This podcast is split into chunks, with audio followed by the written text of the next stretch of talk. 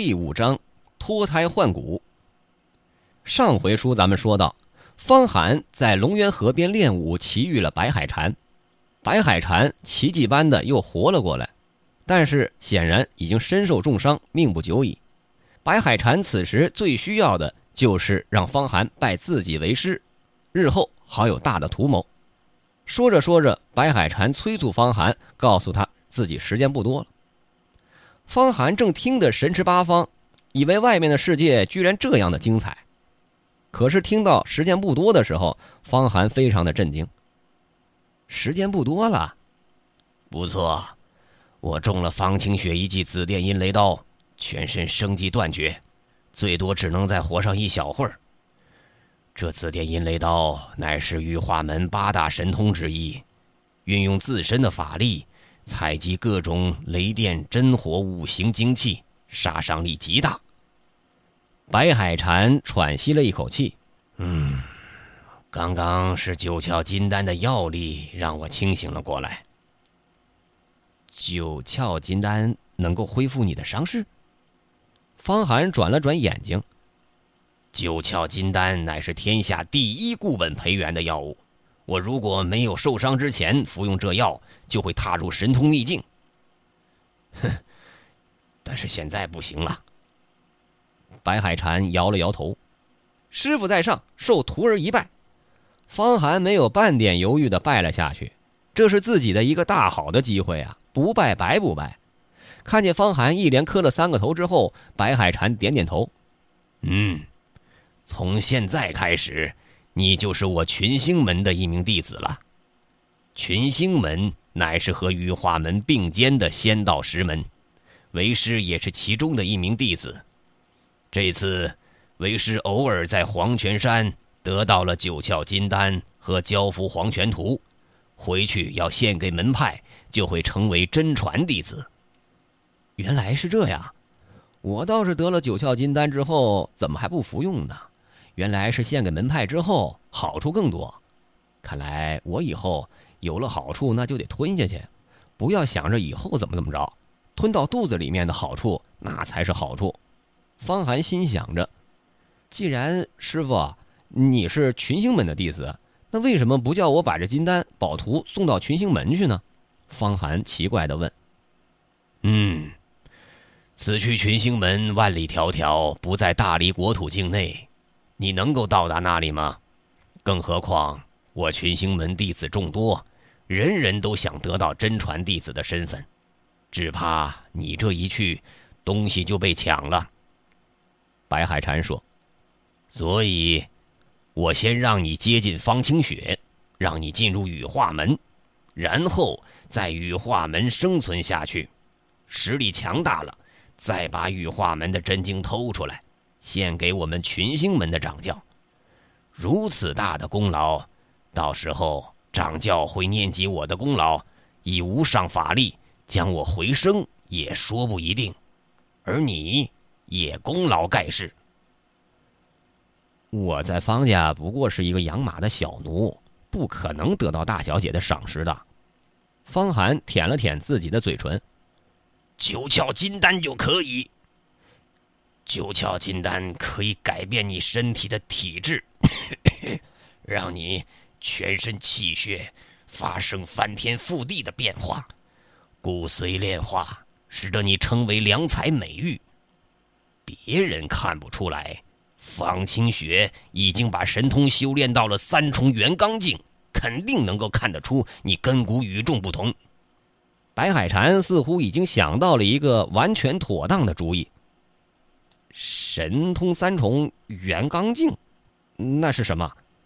方寒又抓到了一些修炼的痕迹。肉身有十重境界，踏入神通秘境之后也有十重境界，最后神通修炼到第十重极致，就可以逆转生死，踏入长生秘境，千年不坏，随意变化，滴血重生。这个时候，就真正是寰宇之中的霸主，天地之间的真主了。能够踏入长生秘境的，只有十大门派的掌教，还有魔门大帝等一些不出世的人物。和我们不是一个层次。我们是蝼蚁，而他们是笑傲长空的大鹏。神通秘境的十重境界，我也无法为你一一细说。总之，你现在最为重要的就是照我的话去做。白海禅说话之间，气息越来越粗，似乎是刚才消耗了他大量的体力精神，感觉到自己快不行了。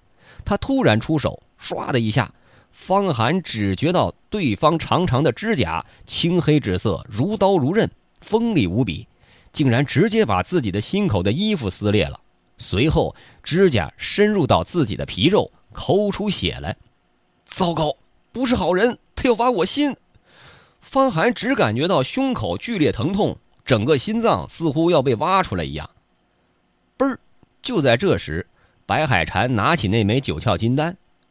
可惜呀，可惜，我全身已经被烧焦。血液不流通，这枚金丹便宜你了。说话之间，他把九窍金丹一摁，竟然生生的把这枚金丹从方寒心口划了出来的这条口子当中给摁进去了，一下缝合在血肉里面。九窍金丹的使用方法不是吞服，也不是外敷，就算吞服下去，它也不会消化。还会原原本本的拉出来，白海禅说：“唯一使用它的方法就是从心脏处开一个空间，把它缝合进去，然后借助心脏血液循环的力量，不停的冲刷它。它的药力就会不断的融入到血液之中，最后把血液重新换过一遍。”从而发毛洗髓、脱胎换骨，到时候你修炼任何武功，都是一日千里。真是疼啊！方寒心口的皮肉被指甲戳开，痛不欲生，咬牙忍住。不过随后就苦尽甘来了。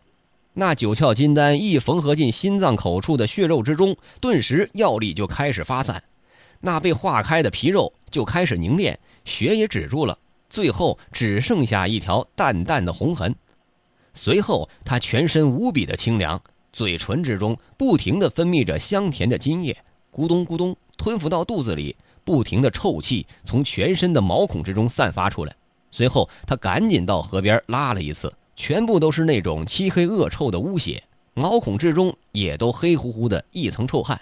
他索性就洗了个澡，顿时全身清爽，呼吸之间到处都是香气，尤其是他感觉到了自己多了个心脏似的，每一次呼吸，心脏口都连跳两下，每跳一下，自己的力量都似乎是增强了一分。那九窍金丹就好像是一颗更为强大的心脏，辅助了原来心脏做血液循环，身体一好，他感觉自己的头脑无比的清醒起来。今天的遭遇都一下子融会贯通，许多奇思妙想也都涌现出来，就好像是一个傻瓜突然开了窍，变得聪明起来。啊，果然是身体越好，头脑越清醒。强壮的体魄能够滋养头脑，激发出神通来。方寒再次验证了自己偷学到的武功理论。别高兴的太早了，你现在只不过是弥补了你原来身体的缺憾而已。白海禅冷冷地说：“要把肉身境练到巅峰，还得慢慢来。不过你会比别人走得更快罢了。从今天开始，你就可以进行大强度的锻炼，都有充足的营养跟得上。坐下来吧，我把我的武功七星拳教给你，还有这幅。”交付黄泉图的一些故事。方寒也就静静的坐下，听着白海禅解说着，渐入佳境。但是白海禅的声音是越来越弱，讲到最后，我玉华门的各种拳法是以天上群星运行轨迹创造出的种种拳法，以肉身沟通天地。固本培元，到达神通秘境。你要始终记住这个，多多注意天星轨迹呀。突然，他的身体再次僵硬了。记住，一定要到玉华门去，偷到《玉华飞升经》，献给掌门。到时候，你我都有天大的好处。还有，把我的身体入土。悄悄的埋葬，千万不要火化，保留全尸。日后你得了大功劳，就能够请求掌教一个条件，替为师重生。如果为师的身体损坏了，就不能重生了。切记。切记。说完之后，白海禅身体突然一硬，气息完全断绝，就这样死了。